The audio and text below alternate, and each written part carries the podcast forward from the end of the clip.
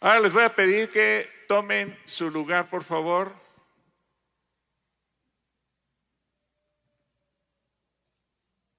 Quiero decirte que tus hijos corren un gran peligro, el de crecer con una vida religiosa, pero sin una esencia espiritual. Y tú como padre cristiano lo sabes. Y yo sé que muchas veces te has preguntado, ¿cómo le haré para guiar a mis hijos en la fe? ¿Cómo los puedo llevar a Jesús? ¿Cómo puedo hacer para enseñarles la palabra de Dios y que se enamoren de Cristo? Esta pregunta te ha dado muchas veces la vuelta. Bueno, hoy yo te quiero dar seis consejos sencillos todos para que tú pongas en práctica en tu casa, con tus hijos o con tus nietos y de esa manera formes en ellos hombres y mujeres fieles al Señor, hombres y mujeres de fe. Así que hoy vamos a ver cómo educar a mis hijos. ¿Qué les parece si oramos juntos? yo quiero agradecer porque hoy están aquí cuatro amigos míos que nos van a apoyar y los voy a mencionar. Aquí está Anita, levanta tu mano Anita. Dasha, ¿cuántos conocen a Dasha? Dasha la conocen de, de las transmisiones, siempre se conecta. Está Vicky. Hola. Y está Andrés. Bueno, ahora Andrés es bendito entre las mujeres, ¿verdad? Bueno, ¿qué les parece si oramos? Padre, yo te doy gracias por este tiempo, porque nos permites también recibir tu palabra. Y yo ruego, Dios, que tu Espíritu Santo sea en medio de nosotros y tú cumplas tus propósitos. Permíteme ser sencillo y claro en la exposición y que tú hagas tu obra en medio de nosotros en favor de tus hijos, en el nombre de Jesús. Amén. Proverbios capítulo 22, versículo 6. ¿Cuántos saben de memoria Proverbios 22, 6? Proverbios 22, 6 también aplica para, para estos pequeños y para cualquier otro. Si tú tienes hijos o tienes nietos, dice, instruye al niño en su camino y aun cuando fuere viejo no se apartará de él. ¿Cuántos de ustedes conocieron al Señor desde que eran niños? Si hay, a ver, levanten la mano los que dicen, yo desde que era niño, miren, y aquí están, que no están tan viejos, pero bueno. Gracias a Dios que, aquí están. Bueno, yo creo que todos los padres nos preocupamos por educar a nuestros hijos desde que son pequeños en cuestiones como eh, controlar su carácter y a todos nos interesa mucho el, enseñarles cuestiones eh, como que son básicas para socializar, que sean personas educadas, pero hay otros detalles, el control de esfínteres, que eso regularmente las mamás por el tiempo que conviven con los niños lo hacen mucho, amarrarse las agujetas de los zapatos, bañarse y vestirse por sí mismos.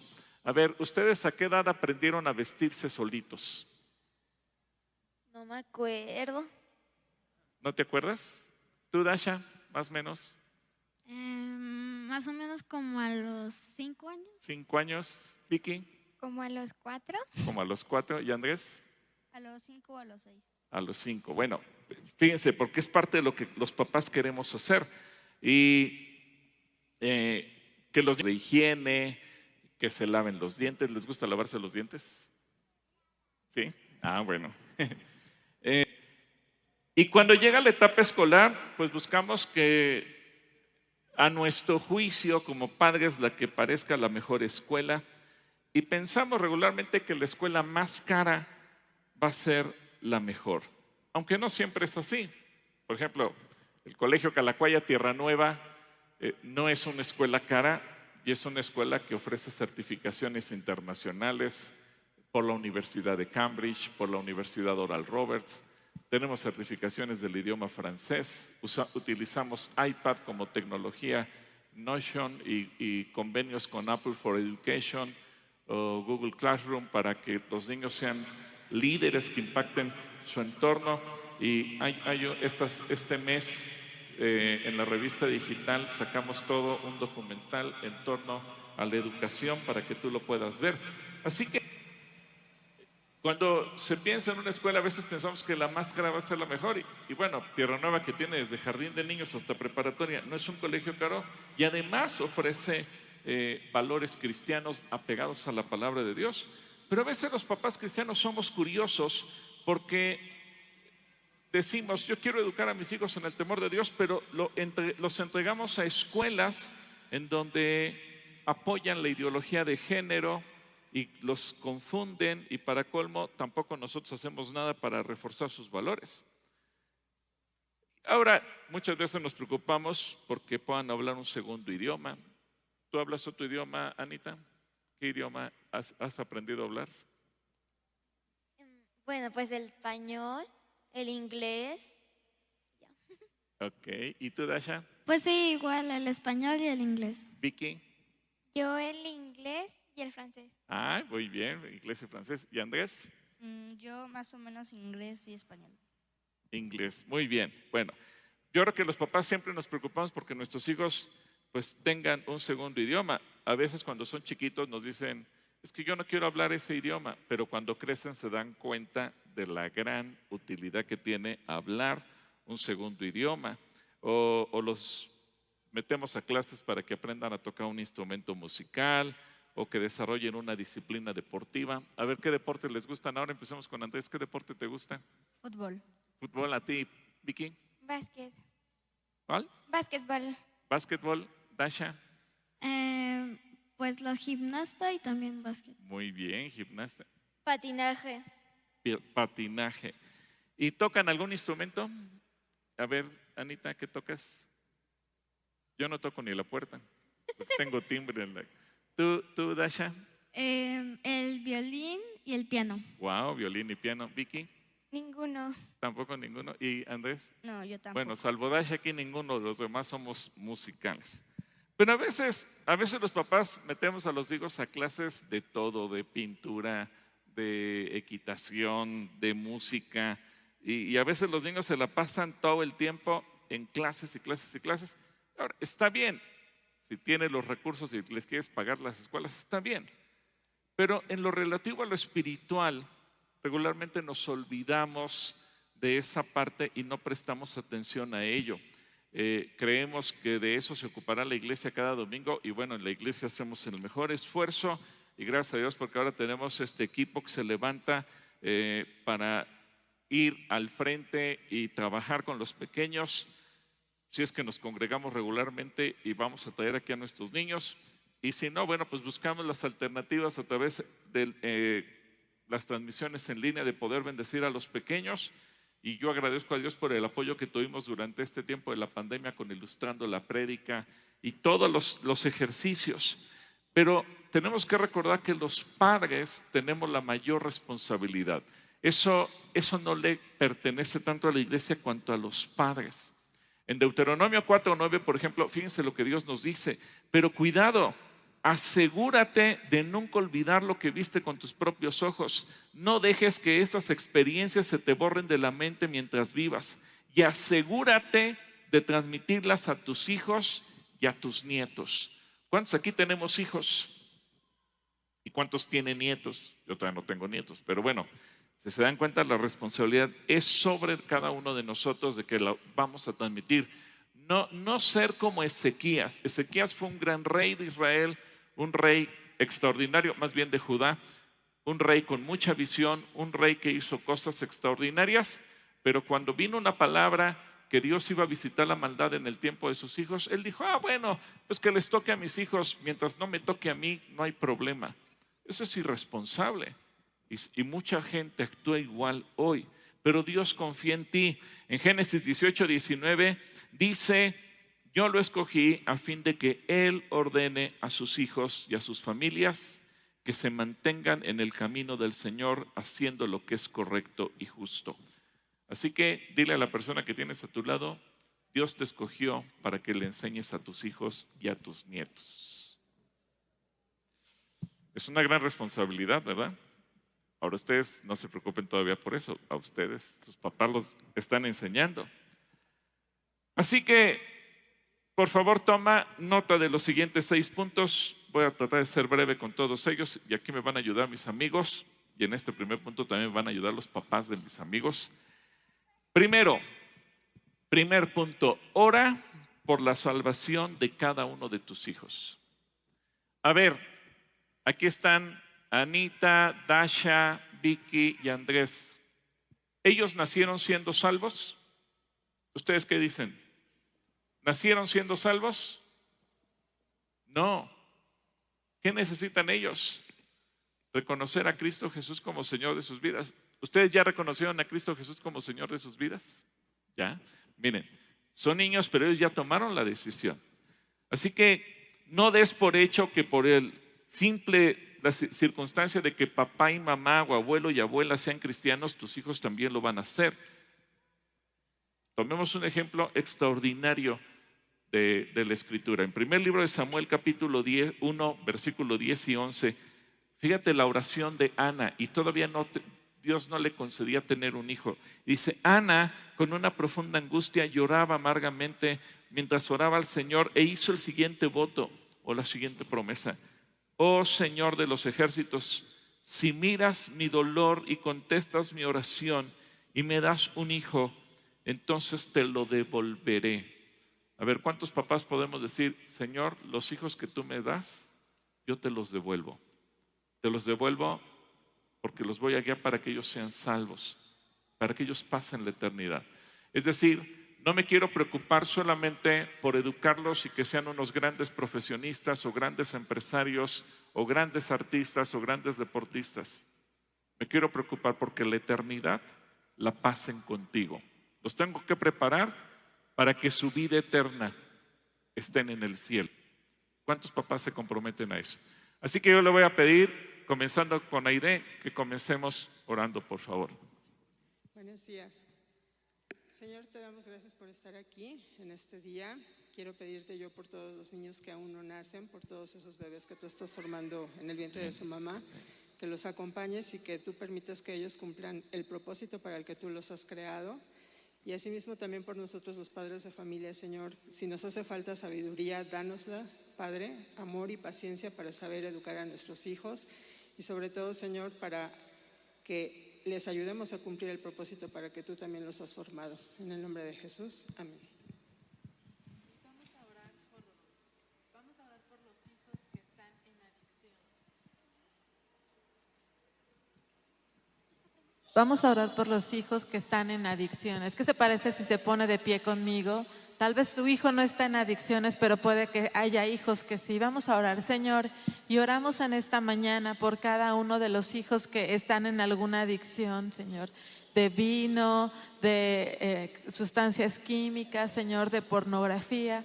Señor, tu palabra dice que tú viniste a traer libertad a los cautivos. Oramos para que ellos sean libres de toda esa cautividad en su mente, en su corazón que los hace ser dependientes de ello. Señor, oramos para que esos hijos regresen a sus padres y así como el hijo pródigo regresó y fue amado y su papá le restituyó todo, que así, Señor, esos hijos que están en adicciones regresen y puedan ser amados y restaurados por ti y sean esa nueva criatura y puedas cumplir el propósito eterno en ellos. En el nombre de Jesús. Amén. Y también vamos a orar por los hijos de las familias para que tengan un encuentro con Jesús. Señor, estamos delante de ti, Padre, para orar por nuestros hijos, eh, los hijos que están en nuestros hogares, Señor, que puedan tener ese encuentro personal contigo, que no vivan una vida solamente de costumbres, de religión, de estar haciendo las cosas porque nosotros les decimos que las tengan que hacer, sino que realmente vivan una vida que, que, de ellos nazca, de su corazón, de su iniciativa, Señor, y que puedan conocerte, que no vivan una vida religiosa, sino que tengan una relación contigo directamente, Padre, una relación que nosotros podamos inculcarle a nuestros hijos. Te lo pedimos, Padre, en el nombre de Jesús. Amén. Amén, hermanos. Y dice en Salmo 27:10, aunque mi padre y mi madre me dejaren, con todo esto Dios me recogerá. Hermanos, los invito para que oremos por aquellos niños que han sido abandonados por sus padres y por sus madres, para que Dios pueda actuar poderosamente en ellos. Y Señor, en este momento ponemos a todos los niños, Señor, que han sido abandonados, Padre. Ponemos, Señor, a todas las autoridades, Señor, para que tú puedas moverlas, Señor. Mueve corazones, Señor Manda, Padre Santo, esa ayuda que esos niños necesitan, Padre. Y en este momento te pido por todos los niños que están sufriendo en este momento, Señor, te manifiestes poderosamente en ellos, Señor, para que tú los ayudes, los guardes, Señor, para que las autoridades puedan estar, Señor.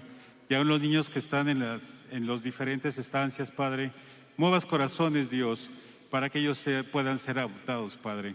Te lo pido, Dios, en el nombre de tu Hijo amado Jesucristo. Amén. Amén. Muchas gracias. Tomen su lugar. Y es que aquí comienza todo. Hay que tomar en cuenta que nadie nace cristiano, aunque nuestros padres hayan asistido a la iglesia toda nuestra vida.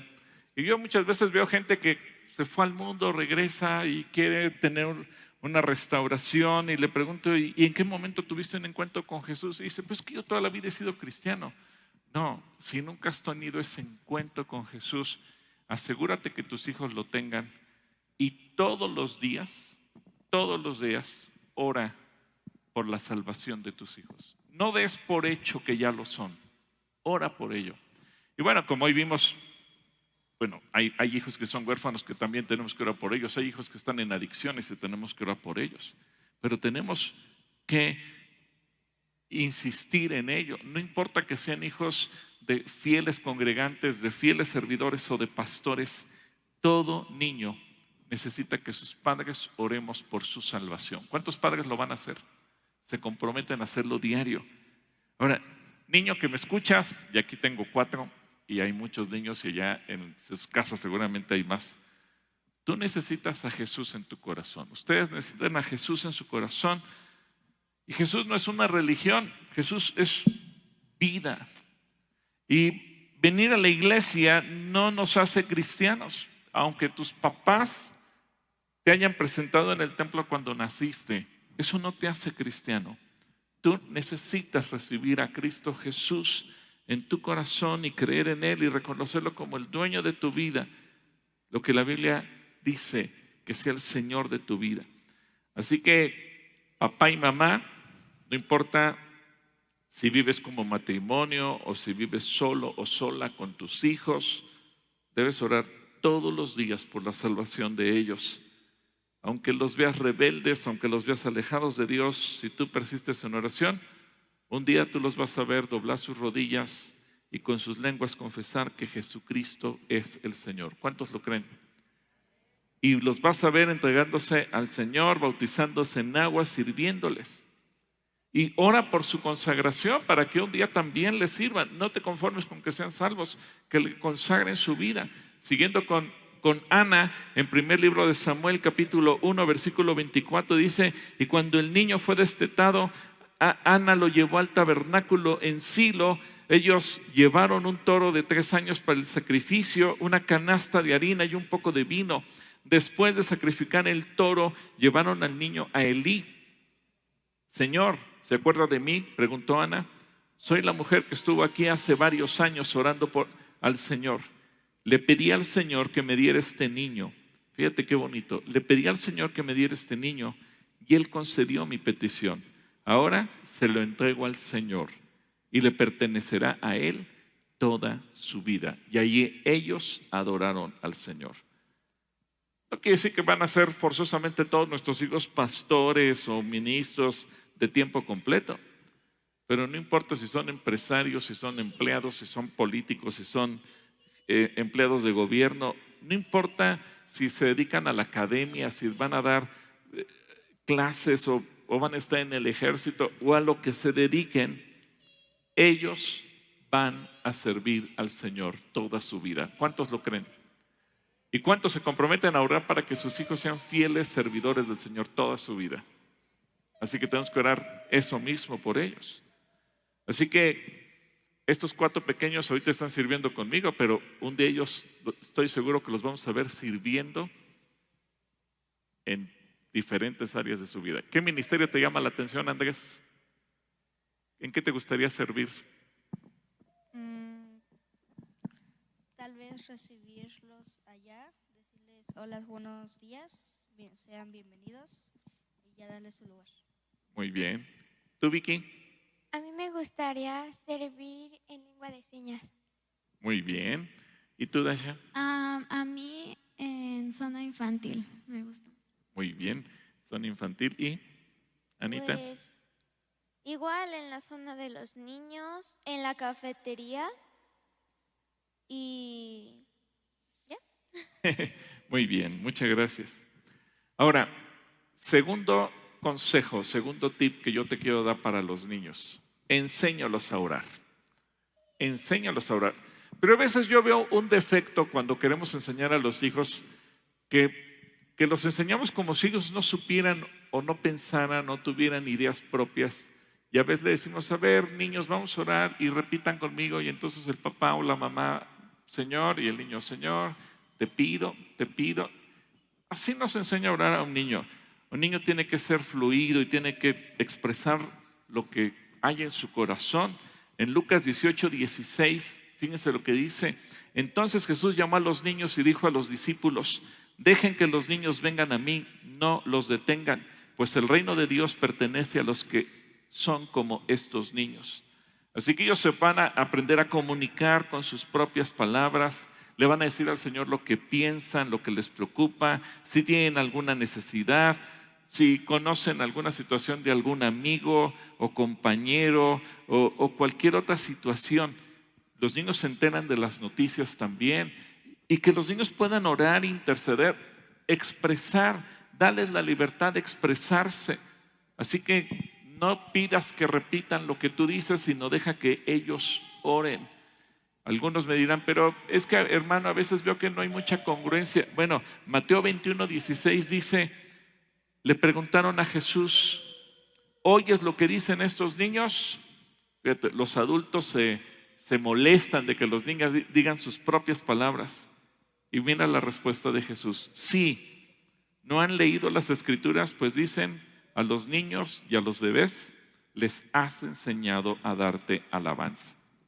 Así que, Anita, ¿nos quieres ayudar orando, por favor? ¿Sí? Por, lo que, por Guanajuato, ahora ha habido muchos problemas en Guanajuato, en Baja California, etcétera, y Anita nos va a ayudar. Vamos a orar por Guanajuato, Jalisco y Baja California para que Dios confunda la mente y los planes de maldad de la delincuencia organizada. Y Padre, en esta mañana te pedimos por esta gente que ha estado incendiando los camiones, las tiendas, Padre, cuida a las personas que han sufrido esto, que puedan conocerte y saber que tú los cuidas y los guardas, que ya puedan estar bien, paren de hacer esto, confunde sus mentes, que sus planes de maldad ya se vayan y ya que ya no pase eso, Padre. Te lo pedimos en el nombre de Cristo Jesús. Amén. Gracias. Bueno, y Nicaragua es uno de los tres países más pobres de Latinoamérica. Y en los últimos días de Nicaragua, las manifestaciones han dejado más de 350 muertos y no se permite la libertad política ni religiosa, tanto que se ha tenido persecución en contra de la Iglesia Católica y cierres de medio de comunicación. Vamos a orar. Y Señor, yo te pido que eh, Nicaragua pueda ser libre y que las personas también lo sean, que tú estés en medio de esta situación y que tú intervengas en esto. También eh, que tú te reveles en su presidente Daniel Ortoga para que tú le des la verdad y puedas eh, hacer que él pueda hacer lo que es correcto. En el nombre de Jesús, amén. Andrés nos va a ayudar a orar por una situación. Déjenme decirles que según estadísticas, en México el 51% de los niños que hoy en día están naciendo y registran en el registro civil nacen fuera de matrimonio. Y eso nos lleva a tener un gran porcentaje de la población que crece sin papá o sin mamá. Andrés, ¿nos quieres ayudar a orar, por favor? Sí. Gracias, Señor, porque me permites aquí. Te pido por todos esos niños que no tienen papás o una familia completa, para que tú siempre estés, estés ahí para ellos y para que sea su familia, para que nunca les falte nada. Y también, Señor, te pido por los papás, para que les sabiduría para educarnos y para enseñarnos tu camino. En nombre de Cristo Jesús. Amén. Amén. Y un, una- un motivo de oración por el que nunca nos debe de faltar a los cristianos, ¿por quién es? Por Israel. Vicky, Dios te, te pido por Israel, Señor, para que lo bendigas de todo mal, Señor. Te lo pido para que lo libres de esos ataques que está recibiendo por parte de Irak y de Gaza. Así también te quiero pedir para que lo cuides de todas esas noticias amarillistas que están mandando, Señor. Te pido por cada una de las personas, líbrados de todo mal. Gracias por todo. En el nombre de Jesucristo. Amén. amén. Gracias. Así que primero, ora por ellos. Segundo, ¿qué cosa? Enséñalos a orar. Tercer consejo, lee la palabra de Dios cada día. ¿Cuántos le leen la palabra de Dios a sus hijos? Grave error si no lo estás haciendo. Hay que leerle la palabra desde que la mujer esté embarazada, porque el Espíritu recibe. Yo sé que algunos me dicen, hermano, pero es que mis hijos no entienden. Ellos entienden mejor que tú. Ellos entienden mejor que tú. Así que todos los días tú les tienes que leer la Biblia, pero no les leas historietas. Lee la Biblia. Por eso hoy tenemos esta Biblia que yo te quiero mostrar. Es la Biblia interactiva, la Biblia para niños. Esta Biblia es muy bonita porque es la versión nueva traducción viviente, trae el lenguaje para los niños. Pero además, eh, en, en cada lectura trae una reflexión, cómo se puede comunicar el, eh, o cómo se puede conectar, mejor dicho, el niño con Cristo. Eh, es una Biblia interactiva porque en algunas secciones eh, el niño puede con el celular, no importa la marca o el sistema operativo, puede interactuar con el- la Biblia misma y es genial. Así que a mí me hubiera gustado que esta Biblia hubiera existido cuando mis hijos estaban chiquitos. Así que ellos tuvieron muchas veces que escuchar la Reina Valera 60, pero hoy en día tenemos muchos recursos y yo te voy a invitar a que tú se los leas. Mira, Deuteronomio 6, 6 y 7, el Señor nos lo ordena.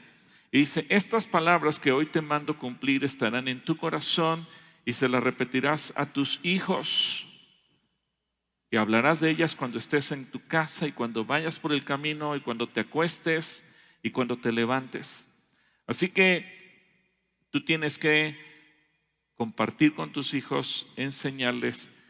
Y si bien van a venir a la iglesia y van a, a- a recibir su lección el domingo, sí, pero de lunes a sábado tú tienes que leerle cada día las escrituras, incluyendo el domingo, y evidentemente que tienes que interactuar con ellos.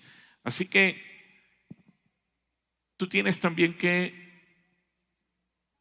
permitir que ellos lean la escritura. Así que yo le voy a pedir a Anita que nos pueda ayudar leyendo el Salmo 1. Y aquí ya viene preparada Anita. Sí, vamos a leer el Salmo 1. Dice, Dichoso el hombre que no sigue el consejo de los malvados, ni se detiene en la senda de los pecadores, ni cultiva la amistad de los blasfemos, sino que en la ley del Señor se deleita y día y noche medita en ella. Es como el árbol plantado a la orilla de un río que, cuando llega su tiempo, da frutos y sus hojas jamás se marchitan. Todo cuando hace prospera. En cambio, los malvados son como paja arrastrada por el viento. Por eso no se sostendrán los malvados en el juicio, ni los pecadores en la asamblea de los justos, porque el Señor cuida el camino de los justos, mas la senda de los malos lleva a la perdición. ¿Cuántos entienden el Salmo 1? A ver, ustedes, adultos, ¿cuántos entienden el Salmo 1? Algunos dicen, ay, hermano, pues no lo entiendo, lo leo y no sé qué dice. ¿Tú crees que un niño entienda? Así que el siguiente consejo, no solamente le leas la Biblia, pregúntale lo que entiende. ¿Cuántos creen que los niños entienden? ¿Cuántos creen que los niños entienden? Mira, Jesús dijo, Lucas 10, 21, en ese momento Jesús se regocijó en el Espíritu Santo y dijo, te alabo Padre, Señor del cielo y de la tierra, porque est- estas cosas las escondiste de los sabios y entendidos y las revelaste a los niños. Sí, Padre, porque así te agradó. Ahora dile a tu compañero, los niños entienden mejor que tú. Si tú no entendiste, los niños sí entienden. Y los niños entienden más que tú. ¿Por qué? Porque el Espíritu Santo se revela a ellos. Así que te va a sorprender mucho lo que los niños entienden por, por la revelación del Espíritu Santo. Así que yo le quiero preguntar, comenzando con Anita, Anita, ¿qué entendiste del Salmo 1? Pues lo que yo entendí es que para que nuestras hojas no se marchiten, hay que prosperar. No solo quedarnos en la cama leyendo la Biblia y sin hacer nada, sino que hay que trabajar y leer la Biblia. Tenemos que hacer las dos cosas. Trabajar y leer la palabra. Muy bien, muy bien, Anita. ¿Y tú, tú Dasha, tú qué entiendes del Salmo 1? Pues para poder eh, ser buena persona y para poder ser bendecido necesitamos, eh, pues bien como dice Anita, orar, tener una comunicación con Dios y que nunca pare porque si no nuestras hojas se marchitan. Y si nosotros no debemos de perder ese fruto porque ese fruto es muy importante para, para Dios. Amén. ¿Se dan cuenta? Ahora yo le quiero preguntar a, a Vicky, Vicky, ¿tú qué entiendes? Pues yo entiendo que Dios aquí nos quiere dar un consejo para nuestro día a día, que nosotros tenemos que trabajar y estar leyendo la palabra de día y de noche para que nuestras hojas no se marchiten. Wow. ¿Y Andrés? Bueno, yo entiendo que hay que, los que guardan la palabra de Dios y siguen la Biblia les va a ir bien, pero a los que no les va a ir mal. Muy bien. ¿Entendieron ustedes lo mismo? ¿Cuántos están de acuerdo con nuestros amigos? Si yo estoy conectado con Jesús, me va a ir bien. El propio Señor lo dice, ¿verdad? Para que lleven fruto, ¿qué tienen que hacer? Tienen que permanecer unidos a mí. ¿Y qué es lo que ellos nos han dicho? Lo, ellos nos dieron su interpretación, su comprensión de lo que el Salmo 1 significa. Ahora, repasemos los puntos. Ora por ellos. En segundo lugar, ¿qué? ¿Qué cosa? Enséñales a orar. Tercero, lee la palabra. Cuatro, pregúntales qué entendieron. Ahora, quinto, aquí el quinto punto a lo mejor a muchos papás no les va a gustar, pero es necesario. Permítele a los niños preguntar, opinar y discutir. Permítele a los niños qué? Preguntar, opinar y discutir. Y sé que muchos me van a decir, ay no, hermano, pero es que me van a hacer preguntas bien difíciles. A veces así somos. A, veces somos como ese papá al que el, niño le está preguntando, oye papá, más o menos en qué año el Señor creó la tierra. Ay hijo, pues no sé. Oye papá, ¿y en qué año llegaron los primeros habitantes al continente americano? Ay, hijo, pues no sé. Oye, papá, ¿y más o menos en qué año vivió Abraham? Ay, hijo, pues no sé. Entonces la mamá le dijo, hijo, ya dejen paz a tu papá. Y el papá le dice, déjalo que pregunte, pues quiere saber. Y a veces somos así. Pero deja que los niños opinen, que discutan, que pregunten. A lo mejor a veces nos puede colocar en una posición incómoda, pero fíjate, Lucas capítulo 2, versículo 46 y 47, y este ejemplo a mí me gusta mucho porque es un ejemplo que Jesús nos pone siendo niño. Dice, tres días después, por fin lo encontraron en el templo, sentado entre los maestros religiosos, escuchándoles escuchándoles y qué más estaba haciendo Jesús y haciéndoles preguntas. Todos los que lo oían quedaban asombrados de su entendimiento y de sus respuestas.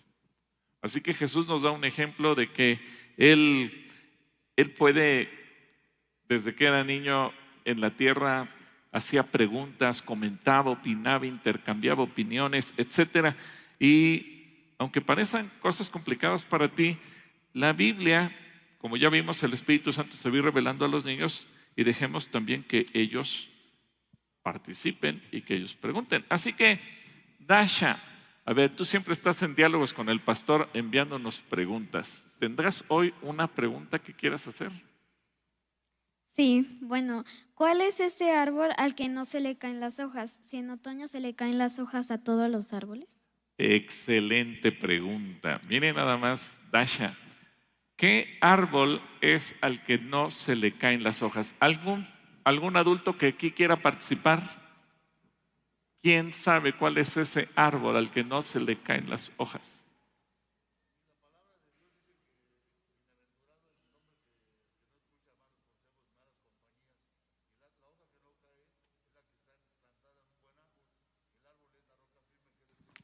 Excelente analogía. Bueno, efectivamente, a todos los árboles se les caen las hojas, pero ahora el Señor nos dice que cuando tú y yo somos o estamos conectados a Él, aunque venga el verano, perdón, aunque venga el otoño y aunque a todas las árboles se les caigan las hojas, a nosotros no se nos van a caer. Lo dice de una manera figurada, lo dice de una manera simbólica, porque tienes toda la razón, a los árboles se les caen las hojas en el otoño. Y eso nos haría pensar, así sucede con toda la gente, pero no con los hijos de Dios, que están al lado de Jesús. ¿Sí? Vamos con Andrés. ¿Tienes alguna pregunta, mi querido Andrés? A ver, pégate bien el micrófono para que te escuchemos bien. Si yo no soy pecador, no me burlo de Dios y obedezco a mis papás, pero no sigo la palabra de Dios, ¿cómo me va a ir? Si no soy pecador, no me burlo de Dios. No me burlo de Dios. Y obedezco a mis papás. Obedece a tus papás. ¿Cómo me va a ir? Pero, pero ¿qué dijiste? No, ¿cómo me va a ir? Ah, bueno, te va a ir bien. Eh, mucha gente, y la pregunta de Andrés es muy interesante, porque son ingredientes para que nos vaya bien, ingredientes para una bendición. Es como hacer una receta en donde ves, ok, tienes la palabra, tú obedeces, tú estás con la palabra, no te burlas, crees en Dios. Todos esos ingredientes te van a ayudar para la bendición. Pero si te falta alguno de ellos, entonces te va a ir mal. Y mucha gente, Andrés, luego me pregunta, ¿por qué yo no prospero? ¿Por qué me va mal? Porque yo creo mucho en Dios, pero a lo mejor no me interesa la palabra. Yo creo mucho en Dios, pero no honro a mis padres. Yo creo mucho en Dios, pero me burlo de toda la gente que le va mal. Y, ese pero que no hacemos es el ingrediente que nos hace falta y por eso muchas veces nos va mal. Así que excelente pregunta. Ahora vamos con Vicky. Yo tengo la duda de a qué se refiere el tamo en, esta, en este salmo. ¿A qué se refiere qué, perdón? El tamo. El tamo. Bueno, el tamo es esa hoja ligera o eh, pedazos de hoja que se los va llevando el viento y no sabes a dónde va a terminar. Es como una hoja seca que se cae y el viento se la lleva. Y es interesante la figura porque al final se pierde y nadie sabe a dónde va a dar, dónde va a terminar. Seguramente va a terminar en la basura o va a terminar en el fuego o va a terminar perdida. Y el Señor no quiere que eso suceda con nosotros. El Señor quiere que nuestro final a lo largo de la vida no sea en el olvido, que no hayamos pasado por esta tierra como un pedazo de hoja que se perdió, sino que nosotros seamos trascendentes por el fruto y por nuestra obra. ¿Sí? ¿Se dan cuenta qué preguntas tan inteligentes están haciendo? Y yo no les dije qué preguntas tenían que hacer, ellos las hicieron. Anita. Si el Salmo 1 dice que no tengamos amistad con gente blasfema y Jesús vino a predicarle a los pecadores, entonces solo debo tener amigos cristianos. Excelente pregunta. ¿Cuántos A ver, ¿cuántos se habían hecho alguna vez esa pregunta, sinceramente? Y a veces esas preguntas nos sacan de, de control, nos mueven el piso. Y esa pregunta es muy interesante porque muchas veces llegamos a pensar, entonces tengo que terminar mi círculo de gente no cristiana y solamente relacionarme con gente cristiana. Mira, Anita, sí podemos tener relación con gente no cristiana, pero aquí el término amistad se refiere a que tú no puedes participar de lo que ellos hacen. Por ejemplo, eh, si es un amigo que dice groserías, tú no puedes participar de eso. Hay gente que dice chistes groseros y tú no puedes participar de eso. A la gente que no es cristiana tenemos que compartirle. Jesús también lo dijo cuando oró por nosotros y dijo, Señor, no te pido que los quites del mundo, sino que, que los guardes del mal. Entonces, idealmente, un día tú, tus amigos serán cristianos, ahorita quizás porque estás en un colegio cristiano y todos tus compañeros y gente que conoces son cristianos, pero cuando entres a una escuela que no, donde haya gente no cristiana o entres a trabajar y va a haber gente no cristiana, a esa gente un día tú te la vas a ir ganando para Cristo porque les vas a ir predicando. Y lo que nos enseña el Señor, no hagas lo que ellos hacen, no quieras quedar bien con ellos. Que mucha gente dice, bueno, no siento que no me aceptan porque no fumo, entonces voy a fumar para que pueda ser amigo de ellos. No, nunca hagas eso. Es que si no, si no me río con sus chistes groseros, no, me aceptan dentro del grupo, entonces voy, también voy a aprender chistes groseros. No, no se trata de hacer eso. Se trata de mantenernos nosotros y aprender también la manera de ganarlos con amor para el Señor. Ok, gracias. Así que gracias por las preguntas que ustedes han hecho. Gracias Vicky, gracias Andrés, gracias Dasha y Anita. Entonces, número uno, orar por su salvación. Número dos, ¿qué? enseñarlos a orar. Número tres, leerles la palabra. Número cuatro, preguntarles qué entendieron. Número cinco, dejar que ellos pregunten, opinan, discutan. Y número seis, enséñalos a servir desde pequeños. Pero no los mandes al frente como si fueran ellos objetos en un aparador. Enséñalos a servir desde pequeños que ellos te vean a ti servir y que ellos también quieran servir, que para ellos el servicio sea su pasión, su manera de vivir. Eh, hay un pasaje, y voy a regresar al ejemplo de Samuel, el profeta Samuel fue un profeta extraordinario, pero su historia no comienza siendo adulto, su historia comienza desde que su madre ora por él porque ni siquiera lo podía concebir. Y Señor, si tú me das un hijo, yo te lo voy a devolver y va a ser un servidor tuyo. Esa mujer no era hija de sacerdote, ella no era de la tribu de Leví, ella no era una mujer que pudiera aspirar a, tener un hijo dentro de las tribus de, de, servidores. Y es muy interesante porque Ana, eh, Ana es la primera en muchas cosas. Ana es la primera mujer que no ofrece un sacrificio como tal, como lo ofreció Abraham o Isaac y Jacob. Ana es la primera persona de quien se queda registrada una oración libre, una oración en donde ella externa lo que piensa y de ahí nosotros podemos aprender que la oración es platicar con Dios como lo hizo Ana. Ana es la primera persona que le externa, Señor, una necesidad real, personal de ella y con toda libertad le dice, Señor, eso es lo que yo quiero. Pero Ana también es la primera persona que le ofrece un hijo a Dios como servidor. Yo me comprometo que si tú me das un hijo, te lo voy a devolver, va a ser un hijo tuyo, pero además te va a servir toda su vida. Así que Ana es una mujer ejemplar, fuera de serie. Y en primer libro de Samuel capítulo 2, versículo 11, dice, después el Cana regresó a su casa en Ramá sin Samuel. Y el, el niño hablando de Samuel, el niño servía al Señor como ayudante del sacerdote Elí. Así es que Ana no solamente se comprometió, sino que después lo enseña a servir.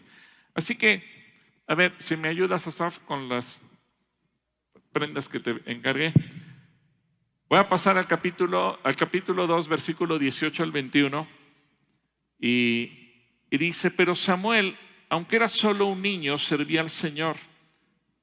Vestía, fíjense bien, muchas gracias mi querido Asaf, eres muy amable. A ver, voy a pedirle a mis amigos que me ayuden, por favor.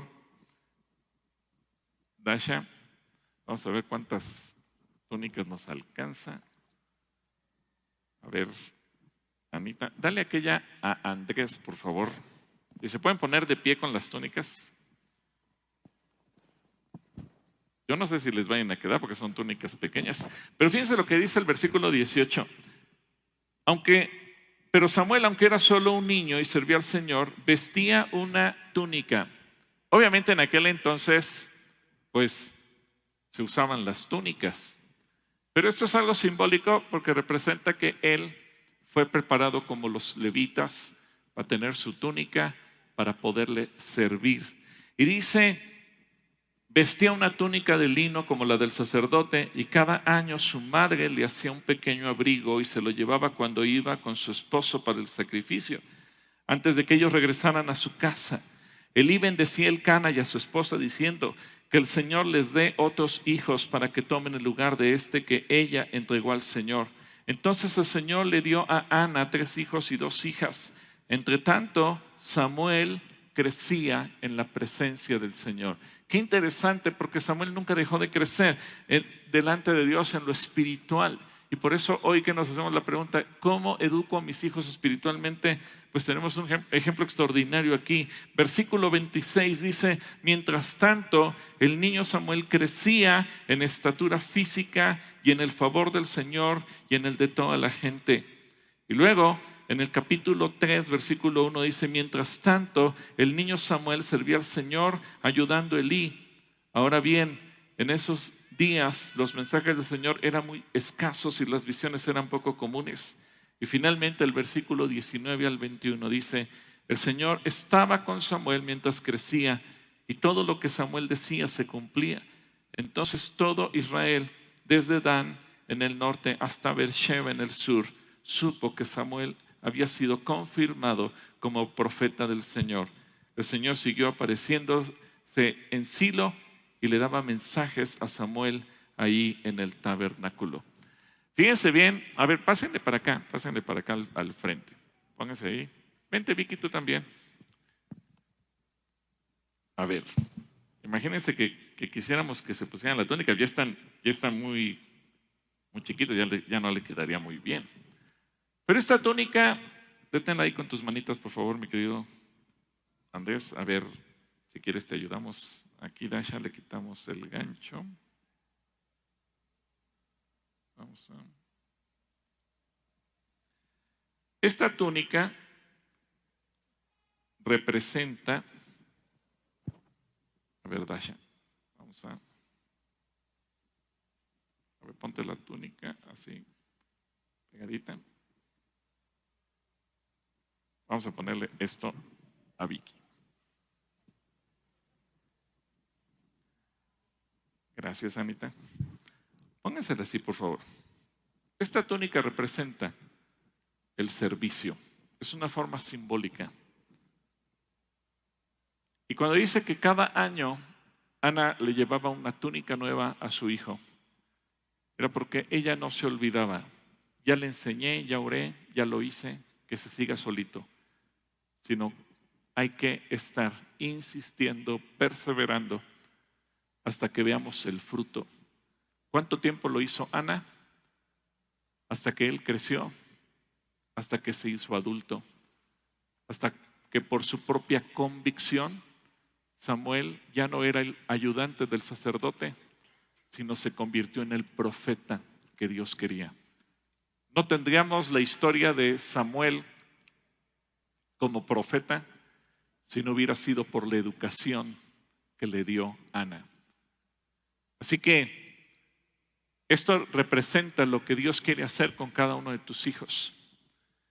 Y yo quiero en este momento que podamos orar por todos nuestros niños. Así que, ¿por qué no nos ponemos de pie? Vamos a ponernos de pie si tienes ahí niños, ¿cuántos de ustedes tienen niños? ¿Tienen niños chiquitos? ¿Tienes niños chiquitos? Levántala delante de Dios. Y vamos a orar por cada uno de ellos. ¿Qué les parece? Señor, yo quiero darte gracias porque cada uno de estos pequeños declaramos que un día te van a servir. Te van a servir con todo su corazón. Hoy, hoy están ayudando como lo hizo Samuel, pero un día tú vas a levantar apóstoles, profetas, evangelistas, pastores y maestros. A través de ellos tú vas a levantar gente que va a influenciar a este mundo. Yo no sé qué propósitos tendrás con ellos. Seguramente de aquí habrá diferentes profesiones representadas para participar en diferentes tipos de negocios, de empresas, ministerios de tiempo completo, gobierno, política, arte y deporte. Seguramente, Señor, de entre todos tus hijos, desde el más pequeño que hay aquí o que están en su casa, tú tienes llamados distintos porque tú eres un Dios tan creativo y que hace las cosas de una manera tan extraordinaria, tan impresionante, que nos dejas absortos, Señor, pero estamos comprometiéndonos los padres para educar a nuestros hijos, para guiarlos en el temor de Dios, para impulsarlos en sus sueños y en sus llamados, pero que por sobre todas las cosas, ellos por sí mismos confiesen que Jesús es el Señor para salvación de sus vidas y con sus acciones estas túnicas representen que un día ellos te servirán, donde quiera que estén, donde quiera que tú los lleves y cualquiera que sea el llamado que tú les hagas, ellos te servirán de todo corazón. En el nombre de Cristo Jesús, amén. Amén. Ahora le pido un aplauso para Vicky, para Andrés, para Dasha y para Anita.